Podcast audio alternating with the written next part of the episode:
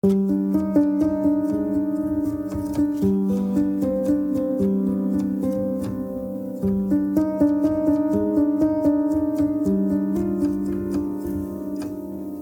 was one of my favorite middle school toys. Now, keep in mind, I grew up in the middle of the 1980s, so there were a lot of favorites to pick from Transformers, G.I. Joe, Mask, and He Man, all the classics you'd expect.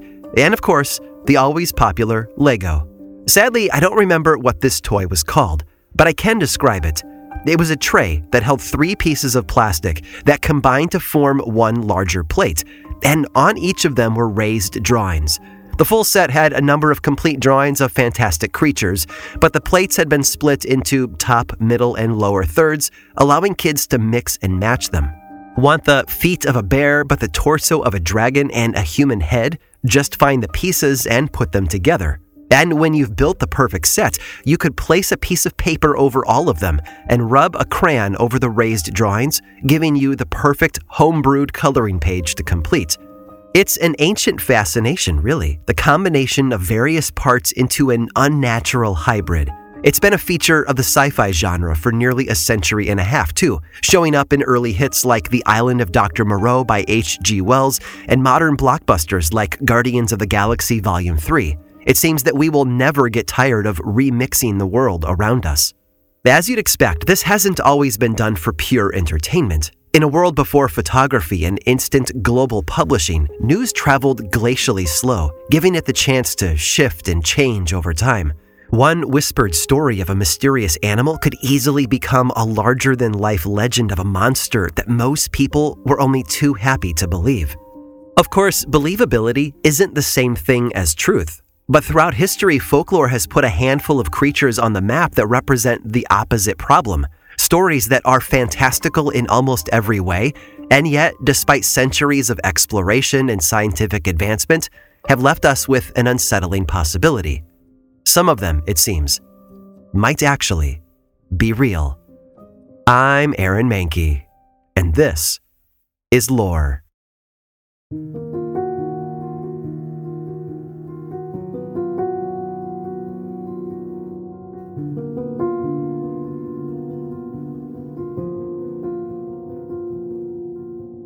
It's the sort of thing that you'd expect to see in one of those historical mystery thrillers like The Da Vinci Code, a large Renaissance manuscript complete with decorative drop caps and rustic typesetting, and on nearly every page, the woodcut of some new, oftentimes strange type of creature. A lot of books like that have been published over the centuries, but if you want a gigantic 4,500 page exploration of that sort of thing, Historia Animalia by Conrad Gesner is the place to start. But be warned, it's certainly a thick journey to take. Gesner was a Swiss naturalist and physician, born in 1516 in the city of Zurich.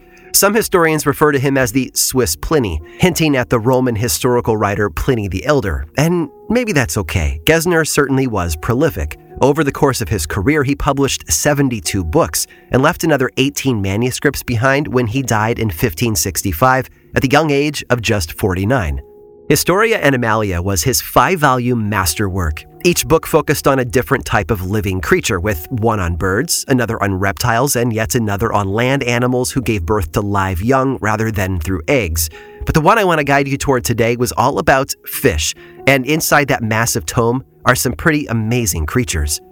Take, for example, the sea monk. No, this wasn't an aquatic spin off of the hit detective comedy show. These creatures were first spotted as far back as the 1200s and documented by a guy named Albertus Magnus. He was a scientist and philosopher, as well as a Dominican friar, and he brought all of those skills into his description.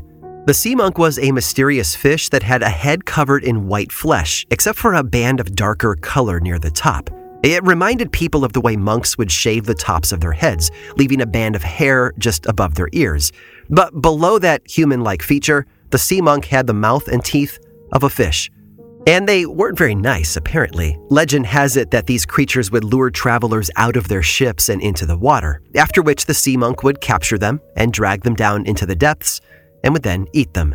People were still talking about the sea monk centuries later, too. A French naturalist wrote about the creature in the mid 1500s, although he called it a monkfish, not to be confused with the real monkfish that we know today. A lot of the French accounts of the creature seem to pinpoint its home as the Baltic Sea, in the waters off the coast of Sweden. So, when Gesner published his collection of aquatic animals, he included the popular sea monk in the book. He pretty much borrowed everything from the French stories from just a couple of years earlier and even reproduced the same illustration. Although, to be fair, it's an image that would fit better into an episode of Scooby Doo than Aquaman. The drawing shows what appears to be a frightened or excited monk, a real human religious guy, wearing what looks like a fish outfit. It's honestly not very frightening at all, but pretty dang entertaining regardless. And then there was the sea bishop, First spotted at the southern end of the Baltic Sea near Poland, this fishy monster was immediately brought to the king. It said that once it was standing before the ruler, this sea bishop made gestures that suggested that it wanted to go back into the water, possibly even making the sign of the cross. Hence the name, right? Sea bishop. The illustration that accompanies this creature in Gesner's book shows a mostly humanoid figure standing on two legs, arms stretched out to show pointy fingers, and a bishop's hat upon its head. Honestly, the only thing fishy about the drawing at all is that the guy's shirt and hat are covered in scales. A couple more examples for those of you who love a good fantastical menagerie. Gesner did manage to include sea monsters that weren't members of the clergy. One of those was the ichthyocentaur, which was basically just fish centaurs. They had the upper body of a human, the back legs of a horse, and the tail of a fish. Gesner himself referred to them as sea satyr or sea demons. But if you're trying to conjure up images of a normal centaur with a fish tail stapled on, you'd be wrong. Gesner's illustration shows something more hideous, with a face like a dog, human arms that end in crab like claws, and the long, curving body of a fish. And lastly, there's the sea monkey, Technically referred to as the Simia marina in Gesner's writings, the sea monkey looks absolutely nothing like those ads you used to find in the back of old comic books. What did they look like? Well, the illustration shows what is essentially a fish with the head of a monkey. A monkey whose fanged mouth is open in a horrifying scream. And look, these are fun creatures to explore, aren't they? Ancient sketches that represent the artist's whimsical creativity more than real life experience. Conrad Gesner's Simia Marina and Catholic fish combos honestly just seemed like bizarre fantasies, overactive imaginations that created a hybrid of what we know and what we fear. Two centuries later, though, a respected naturalist would make a report that called all of these notions into question.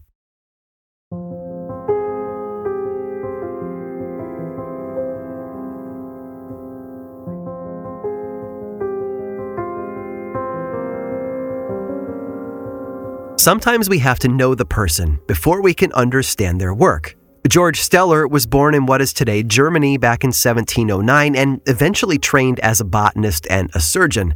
And those were skills that led him to Russia, where he worked as a physician to an archbishop in St. Petersburg. Now, Steller was an interesting fellow. His hero was another German naturalist named Daniel Messerschmidt, although hero might not be strong enough of a word for his obsession. When Messerschmidt died in 1735, Steller apparently sought out and wooed the man's widow, Brigitta. They got married two years later. Like I said, Steller was obsessed. Their marriage wouldn't last long, though. Less than a year after their wedding, Steller headed out on a scientific expedition and he would never return. But the experiences and writings that he left behind highlighted a different kind of marriage the intersection of folklore and evidence. In 1740, George Steller found himself on board a ship called the St. Peter, which was part of a mission to sail east from Russia and up into the northern Pacific in what some historians call the Great Northern Expedition, looking for a passage from Russia to North America. And if that makes you think of things like the Bering Sea and the Bering Strait off the coast of Alaska, you're right on target. In fact, the captain of the ship that Steller was on was a Dutch guy named Vitus Bering. Their journey had a lot of problems, though. Bering hated Steller, which made tensions on the ship a bit strained, and he kept him trapped on board for nearly the entire journey. He stepped foot on land only twice, and one of those times was due to the St. Peter wrecking on an uninhabited island. Bering died there, and today that island, like the sea around him, is named after him. And there you have the general context. But don't worry, Steller's journey did yield something that you and I would find interesting. On August 10th of 1741, while sailing a little south of Kodiak Island, the crew spotted an unusual creature. So unusual that they spent over two hours watching it, trying to figure out what it was. Steller described it as roughly four feet long, with a dog like face, pointed ears, and a body covered in long hair. The coloring was odd too reddish white on the belly, but gray on the back. He also noted how the creature's face appeared to have a mustache that looked a lot like the stereotypical Chinese mustache known as the Fu Manchu, which is long and hangs down on each side of the mouth. It wasn't an otter, at least according to Steller's description of it. This animal's body ended in a fish like tail, which it used to swim incredibly fast, as well as raise itself nearly halfway out of the water. And it did this over and over, too, remaining there for minutes at a time, just sort of watching the humans on the ship, moving its eyes from face to face in utter fascination. And clearly, the feelings were mutual. Steller took notes, and everyone else muttered and chatted among themselves. They even watched as the creature performed tricks with a large piece of seaweed. And because of all of this, do you know what Steller called this mysterious animal? He channeled his inner Conrad Gesner and referred to it as a Simia marina, the sea monkey. Over the years, people have debated what exactly it was that Steller and the others had witnessed. A seal or an otter are the most common explanations. But again, Steller was an accomplished naturalist. He knew how to spot undiscovered creatures. There are a bunch that still bear his name today, too, like the Steller's sea eagle and Steller's sea cow. Basically, he knew his stuff, so a lot of people doubt that it was a mistake. And maybe the answer can be found in a story from two centuries later. Back in 1965, a sailor named Miles Smeeton was out off the coast of Atka Island, which is part of that long, curving tail that extends out from Alaska into the Bering Sea. Smeeton wasn't alone either. His daughter and another friend were also on board, and they spotted something odd. It was an animal about the size of a sheep with long hair all over its body that seemed to be gray on the back and red on the belly. Smeeton's daughter pointed out that the creature's head looked a lot like that of a dog and hanging down from the nose on both sides of its mouth were, and I quote, drooping Chinese whiskers.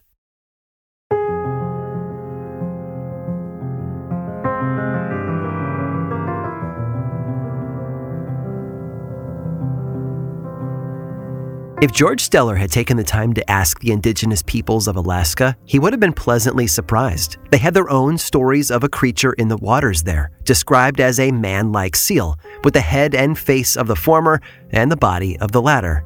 And they seem to have acted as bad omens, too, which might actually explain his later shipwreck. In some tales, it said that if a hunter managed to pull one of these man seals to shore in their net, it was a sign that misfortune was headed their way. And the creature existed beyond the oral tradition, too, showing up in a number of carvings and painted art objects. Back in 1910, there was an anthropologist working with the indigenous peoples farther north at the geographical top of the Alaskan coast at Point Barrow. And while he was working there, he did some hunting, just sort of exploring the area and soaking in the sights and sounds. One day, he spotted a creature similar to the one Steller had seen, it apparently raised its head out of the water right in front of him, and it frightened him so much that he rushed back to the local village and told the indigenous hunters about it. I can imagine them laughing a bit at him, but also murmuring with wonder. There was a lot of healthy respect for the creature there. But they did tell him that it was a shame he hadn't killed it, because if he had, he would have been blessed with the power to successfully hunt any animal he wished. Now, of course, seal like creatures aren't unique to Alaska. Longtime listeners of this show will remember discussions about another mythical being known as the Selkie. What's often forgotten, though, is that Selkie as a term comes from the Old Scots word selk, which means seal. And you see that connection in a lot of the stories. Selkies are often portrayed as seals that can come ashore and shed their skins to take on human form. According to legend, you could tell if a person was one by checking their hands or feet for webbing between their fingers and toes. And in most stories, if their skin is stolen while they are in human form, they'll be trapped on dry land until they get their skin back. Where did they come from? Well, there are a lot of theories in that little corner of folklore. Some thought that Selkies were fallen angels, punished to live on Earth. Others whispered that they were once human but had committed grave crimes and were doomed to live forever as seals. In some stories, Selkies can only transform once a year at Midsummer's Eve. In others, it's possible to do so every nine nights. In almost all of the tales, though, the Selkies are presented as seducers of humans. One common explanation for when young women went missing was that, of course, a Selkie had taken her to be his bride. Many Selkie stories have a sort of happily ever after vibe, with perhaps a hint of darkness. But I want to leave you today with one that's a bit less mainstream and a whole lot more horrifying. It comes from the remote Faroe Islands, situated far north of Scotland, sort of equidistant to Norway and Iceland and the UK, and it begins like so many other Selkie stories tend to do. In the tale, we meet a man who is walking to an evening Christmas church service. His path takes him along the coast, and as he passes a spot with a rocky cave high above the path, he notices two things. One, there seems to be a party going on inside the cave, and two, there's a large pile of seal skins on the beach nearby. Stopping for a moment, he picks through the skins and plucks out one of the smaller ones, tucking it under his coat. Perhaps sensing trouble, the people in the cave above, elves, it turns out, come running down to the beach, and each one grabs their skin, throws it over their shoulders, and dashes for the water. All but one. When the rush is over, the man looks up to see one of the young female elves still there, no sealskin in her hand. And you know how this plays out, right? She asks him for her skin back, but the man refuses. He soon uses this as leverage to make the girl marry him. The couple go on to have a number of children, and the man keeps his unwilling wife's magical sealskin locked in a trunk, always keeping the key with him, so she can never leave. Romantic, right? One day, the husband leaves his seal wife home with the kids while he heads out to attend yet another Christmas service. But when he had changed out of his work clothes into something a bit more fancy, he forgot to take the key with him.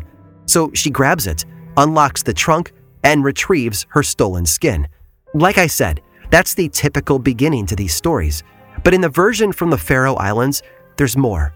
After regaining her magical skin, she hides all of the knives in the house and even puts out the fire, hoping that it will disarm her husband, literally and figuratively.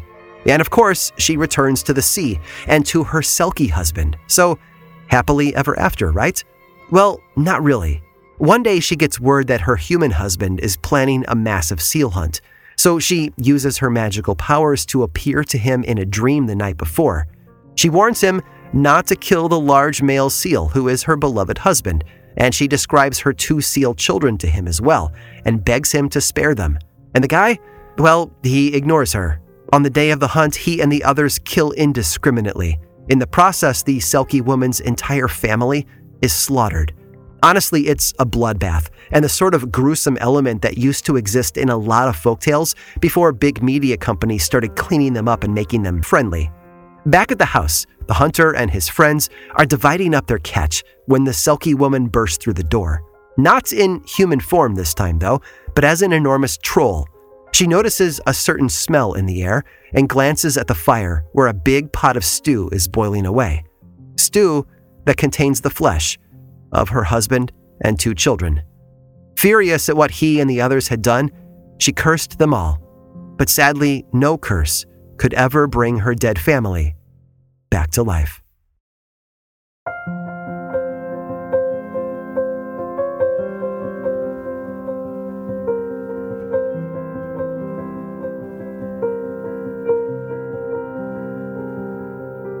People tend to have a certain opinion about how the world around them should function. And sure, there's a lot of variety to those worldviews, with some leaning a bit too far into utopia and others standing firmly on the side of evil. But at least when it comes to the wildlife of planet Earth, we're mostly unified. Which is why the oddities always stand out to us. Think back to the first time you ever learned about the platypus, which looks like someone stitched a duck's bill onto a beaver, that always makes people stop and think because it breaks those unspoken rules. They don't seem, well, natural. At the end of the day, the work of people like Conrad Gesner and George Steller might leave us with volumes of animals that only existed in the imaginations of their day and age. But they also serve as proof of our fascination with the unexpected, the rule breakers, and the what ifs. And it still happens today, by the way. You don't need a 16th century naturalist to find examples of creatures that defy our expectations. Just look at the rumors that flew around in 1938 in the summer resort town of Wasaga Beach in Ontario, Canada. In early June of that year, a mysterious creature was reportedly spotted in the water just offshore. A creature that everyone agreed was seal like, but not a seal. Descriptions of the animal claim that it was roughly 8 feet long, dark in color, and thick. But despite that, it swam at an unnatural speed. Sightings always happened in the early evening, between 6 and 8 p.m., and typically in a spot of water that was about 200 yards offshore where the water was deeper. According to an article from the Daily Sun Times that summer, it has a round head like a seal and it can swim as fast as any motorboat. Now, the first person to spot the creature was a woman named Mary Marr. Although this being the 1930s, the papers didn't interview her. Instead, they asked her husband Thomas the questions. He said that at first he thought it was just an abandoned canoe, so he climbed into his own boat to row out and retrieve it. When he got within 15 yards, though, Marr claimed that the shape suddenly sped off and vanished from sight, and, I quote, churning up rollers like a steamer. He had lived in the area for over 25 years and had never seen anything like it. Word spread quickly, as news about such things has a tendency to do. And of course, there were theories about what it might be. One man even made a strong case for the creature actually being a loon, which he believed hovered so low over the water that it cast a shadow and made it look massive and dark. I do need to say, though, that Mary and Thomas Marr owned a grocery store right there along the beach, directly in line with the evening sightings. And thanks to the rumors and excitement over the legend, that meant that more and more people were coming to visit, and in the process, spending more cash at the Marrs shop. One reporter noticed this coincidence, and Thomas is even quoted in the paper as saying, No, sir, we don't sell beer here. Still, it certainly makes you wonder. As for the truth, well, no evidence was ever found. For skeptics, that's clear proof that the sightings were nothing more than wild rumor. For the believers, it meant that there was still hope that the creature might be found. Both sides have a shot at being right. That is, of course, until the monster finally shows its face.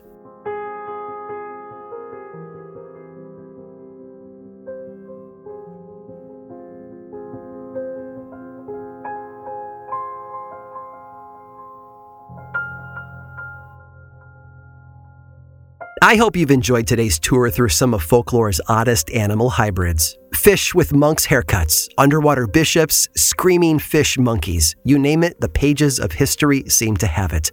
But we're not done just yet. I've saved one last tale to share with you. Stick around through this brief sponsor break to hear all about it. This show is sponsored by BetterHelp. Every new year, we get obsessed with how to change ourselves instead of just expanding on what we're already doing right. Maybe you finally organized one part of your space and you want to tackle another. Or maybe you're taking your supplements every morning and now you want to actually eat breakfast too. Therapy can also help you build on what's working by helping you find your strengths so you can ditch the extreme resolutions and make changes that really stick. I know firsthand how helpful it can be to learn positive coping skills and how to set boundaries. It empowers you to be the best version of yourself. Therapy isn't just for those who have experienced major trauma. If you're thinking of starting therapy, give BetterHelp a try. It's entirely online, designed to be convenient, flexible, and suited to your schedule. Just fill out a brief questionnaire to get matched with a licensed therapist and switch therapists anytime for no additional charge. Celebrate the progress you've already made. Visit betterhelp.com slash lore today to get 10% off your first month. That's betterhelp, H-E-L-P dot com slash lore. This episode is also sponsored by Acorns. Let's be real, investing can be intimidating. So intimidating that sometimes it feels easier to just push it off. If you can identify with that, today's sponsor might just be the thing to kick you into gear. Acorns helps you automatically save and invest for your future. You don't need a lot of money to get started. You can even start by investing your spare change with roundups. The app even gives you access to education and guidance to learn more about investing. Head to acorns.com/lore to sign up for Acorns and start saving and investing for your future today. Investing involves risk, including the loss of principal. Please consider your objectives, risk tolerance, and Acorns fees before investing. Acorns Advisors LLC, Acorns is an SEC registered investment advisor. Brokerage services are provided to clients of Acorns by Acorns Securities LLC, member FINRA SIPC. For more information, visit acorns.com. And finally, this episode is sponsored by Factor. Get started on your resolutions with Factor so that you're ready for the new year. Factor's ready to eat meal delivery takes the stress out of meal planning and sets you up for success in the new year. Skip the grocery stores, prep work, and cooking fatigue. Instead, get chef crafted, dietitian approved meals delivered right to your door. With over 35 meals to choose from per week, including options like keto, calorie smart, vegan plus, veggie, and more, plus over 55 weekly add ons, you'll have a ton of nutritious and flavorful options to kickstart your resolutions. Need a special occasion meal? Gourmet Plus is the perfect solution if you're looking for fast, upscale options done easily. And when things get hectic, Factor is flexible. Change your order up every week with plans from 4 to 18 meals per week, or pause or reschedule your deliveries anytime. Head to factormeals.com slash lore50 and use the code lore50 to get 50% off. That's code lore50 at factormeals.com slash lore50 to get 50% off.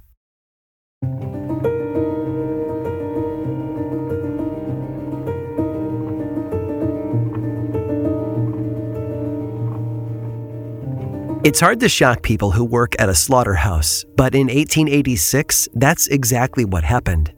They worked at Frankton Junction on the North Island of New Zealand near the city of Hamilton. Someone had left a 70 pound sheep carcass hanging on a hook, only to come back and find it completely picked clean, right down to the bones. But not everything was gone. Whatever had done it had left behind a clue strange, bloody, reptilian footprints that led away from the carcass and out to the nearby creek. Newspapers of the time referred to it as a saurian monster, the word hinting at any kind of large lizard. Just think of it this way saurian puts the saur in dinosaur. Naturally, people started to feel threatened and afraid.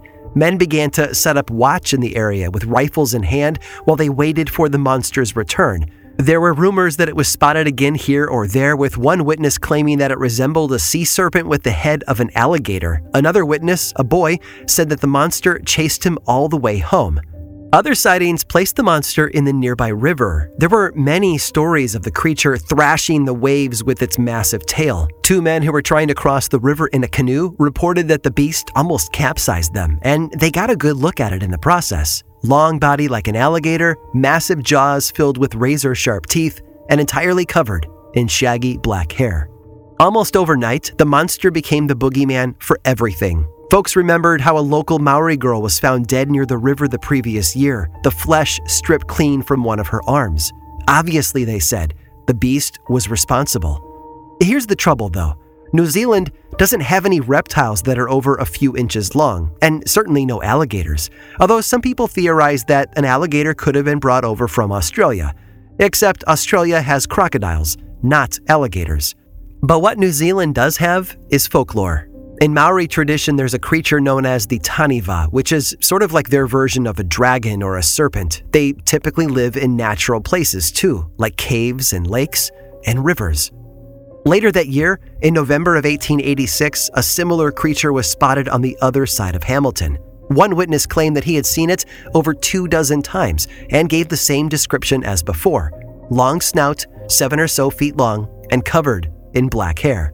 And this time, people of the area managed to capture it. When they did, they claimed that it turned out to just be a gray seal. The trouble is, that type of seal doesn't live in New Zealand. One other person, though, managed to kill the saurian monster about a year later. A local policeman in Raglan Harbor told the newspapers that he stumbled upon the monster sleeping on the beach, so he pulled out his gun and put two bullets through its head.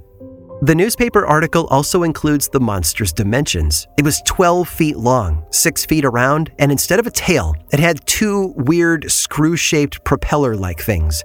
Apparently, the animal's corpse was even dissected to learn more, and then its skin and bones were removed for preservation, later being set up for display in Auckland.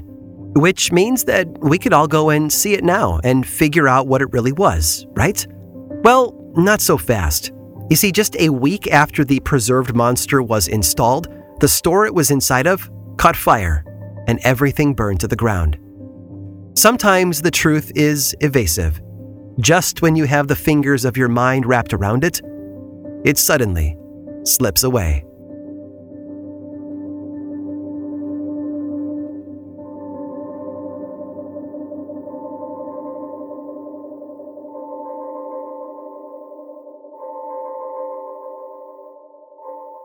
This episode of Lore was written and produced by me, Aaron Mahnke, with research by Cassandra De Alba and music by Chad Lawson.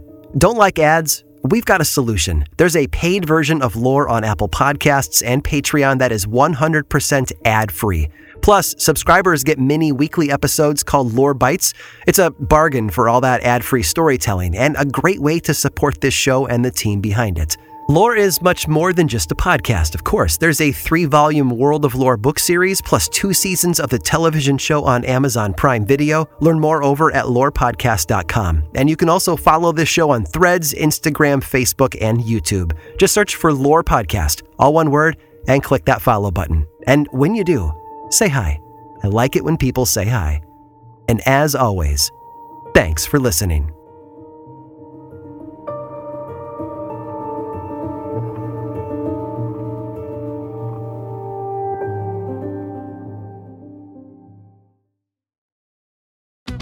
Us today during the Jeep Celebration event. Right now, get 20% below MSRP for an average of 15178 under MSRP on the purchase of a 2023 Jeep Grand Cherokee Overland 4xE or Summit 4xE. Not compatible with lease offers or with any other consumer incentive offers. 15,178 average based on 20% below average MSRP from all 2023 Grand Cherokee Overland 4xE and Summit 4xE models in dealer stock. Residency restrictions apply. Take retail delivery from dealer stock by 4 1. Jeep is a registered trademark.